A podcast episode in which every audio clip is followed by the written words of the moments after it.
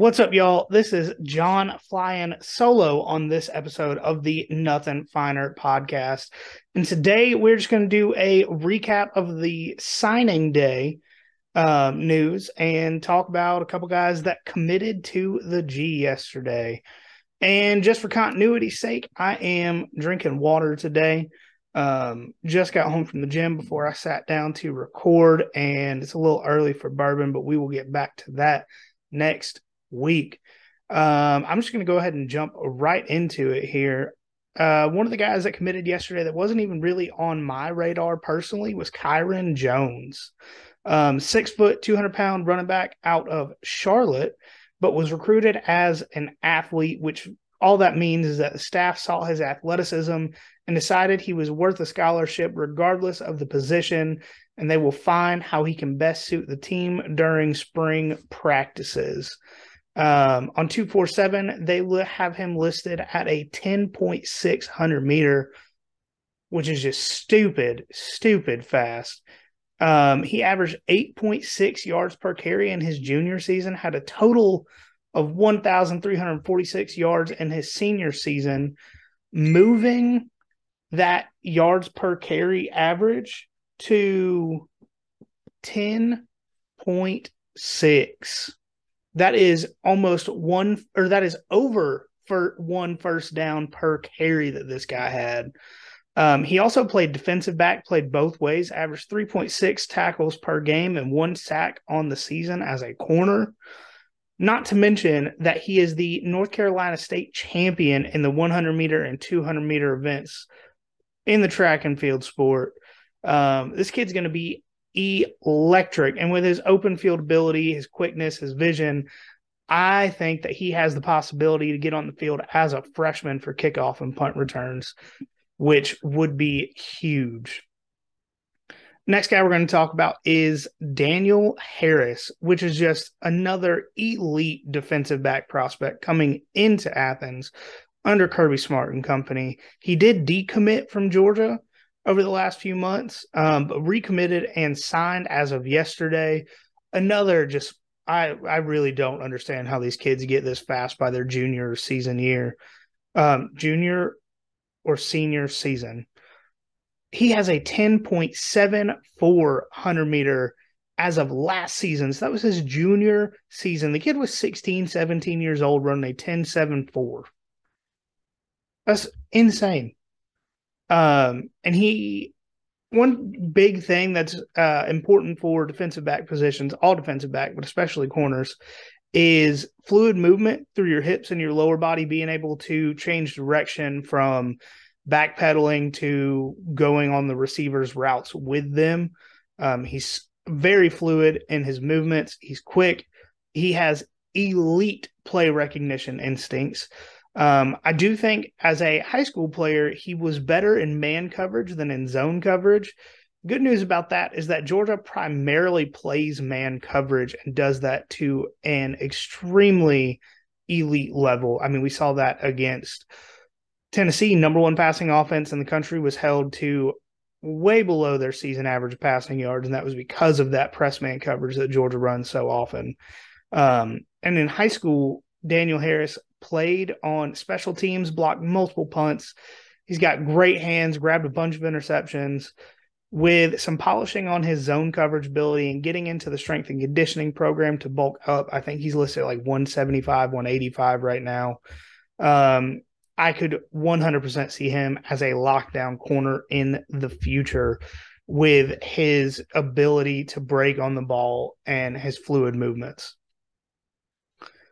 we talked about this guy a little bit coming into our episode earlier this week, uh, and this is Damon Wilson. He was on our radar coming into signing day, but I mean, y'all know me. I am honest to a fault. I wasn't I wasn't sure whatsoever. I mean, I had like 30, 40% confidence that he would actually commit to Georgia, um, let alone sign early. And that's not because I doubt our coaching staff. It's not because I think Georgia's not the spot to be an elite pass rusher. But Georgia already had two elite pass rushers coming into this class. Um, I mean, we talked about them the other day. two guys from the same school, IMG down in Florida, which is just a pipeline to elite college programs and going to the NFL. Um, but so I watched Damon Wilson's tape this morning, and he is the type of player I could see coming in on third downs as a true freshman. And if you go watch his tape, you'll see that he isn't a five star just based on athleticism and size and all that kind of stuff. He earned that five star rating because he has the combination of size, athleticism, technique, speed, and intelligence. He understands football at a level that you think he's already had some college coaching. He knows what to do and where to be when the tackle um, across from him pulls. He knows what to do and where to be when the pulling guard block comes down to block him on a sweep or a screen. He reads play action extremely well. He doesn't get too far upfield trying to rush the passer and create running lanes. I mean, this kid, eh, the way he plays, you would think that he'd been in college for two years already he's got the speed to chase down plays from the backside. He has a technique to shed blocks without just bull rushing the offensive lineman. Even though he's 100% capable of it, 247's got him with a 370 pound bench press. And that was last year. So, as a 16, 17 year old, he was putting up almost 400 pounds on bench, which is just stupid in the best way, obviously.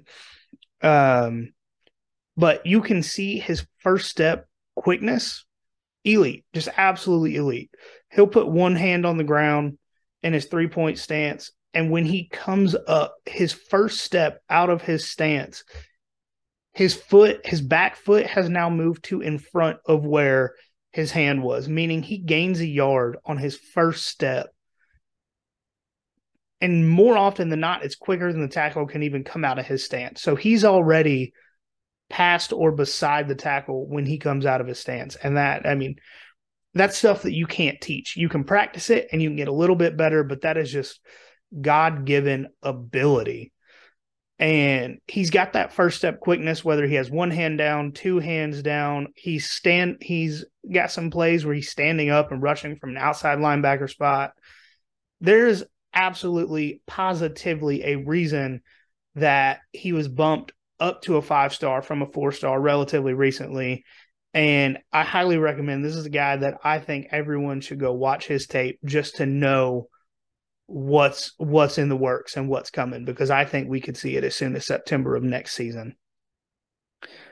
And that's kind of it for the major news on signing day. Um, as far as Georgia goes, there's obviously some guys in the transfer portal and a couple guys that are going to commit actually in a couple hours. And um, tomorrow. But those are the guys that committed as of yesterday. That uh, a couple of them were unexpected, and one was a recommit. But I really do want to take a minute and talk about the coaching staff because I'm sure a lot of y'all heard in the off season because I heard at one point and I was actually concerned myself about the recruiting because they were like 12, 13 guys committed July, August and that's becoming more and more obvious or common with the NIL stuff and transfer portal. Like players kind of want to know what the roster is going to look like before they commit. But as as the as Kirby and his staff have done quite literally since his first year on campus, they proved everybody wrong. Um, there were a lot of the doubt, at least in my eyes, came from the coaches that left that were great recruiters. I mean, you had Dan Lanning, Matt Luke, Jahmile Addae, all leave the program um, last season. And, you know, those elite recruiters, it was kind of, at least to me, concerning, but you have, they were replaced by some of the best recruiters that you could find. You know, Glenn Schumann obviously he's been in the work, works for a while, but he stepped up into the uh, co-defensive coordinator role with Mil- Will Muschamp. But we're going to talk about a few of those spots specifically, um, outside linebacker and defensive back coach, because those were some those were some of the position coaches that left that were specifically concerning as far as recruiting went. Um, outside linebacker coach was Dan Lanning. He obviously took that Oregon head coaching job. But Lanning was replaced by Coach Uzo Diribe, and I, boy, do I hope that I pronounced that correctly. But Coach uh, Uzo Diribe was the primary recruiter for the elite pass rushers that Georgia brought in this cycle. And it was a feat to get two guys of that caliber, and he managed to get three. You had two five stars and a four star coming on campus in the same position where Georgia typically plays one at most two on a given down. And then you got Fran Brown came in to replace coach uh Jahmile Addae and not hasn't dropped off any bit, any degree. Coach Brown brought in an elite class of defensive backs, two five stars, three four stars. That is seven guys brought in to fight for at most five every down positions. And that's if Georgia is in uh, nickel. Most times they're fighting for four positions. You've got seven guys fighting for commonly four positions there. Um, just insane what he's been able to do coming in this past season. And then I do want to talk about Glenn Schumann for a minute, and it's I'm probably going to use a little bit of hyperbole here, but I I don't think it's very much.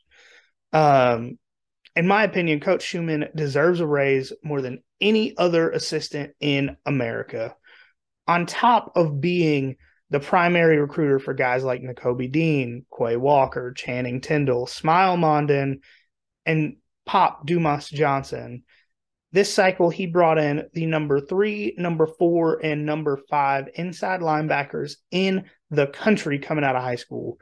And not to mention that Troy Bowles, one of the inside linebackers coming in this season, is the son of one of the best defensive coordinators in the NFL, Todd Bowles.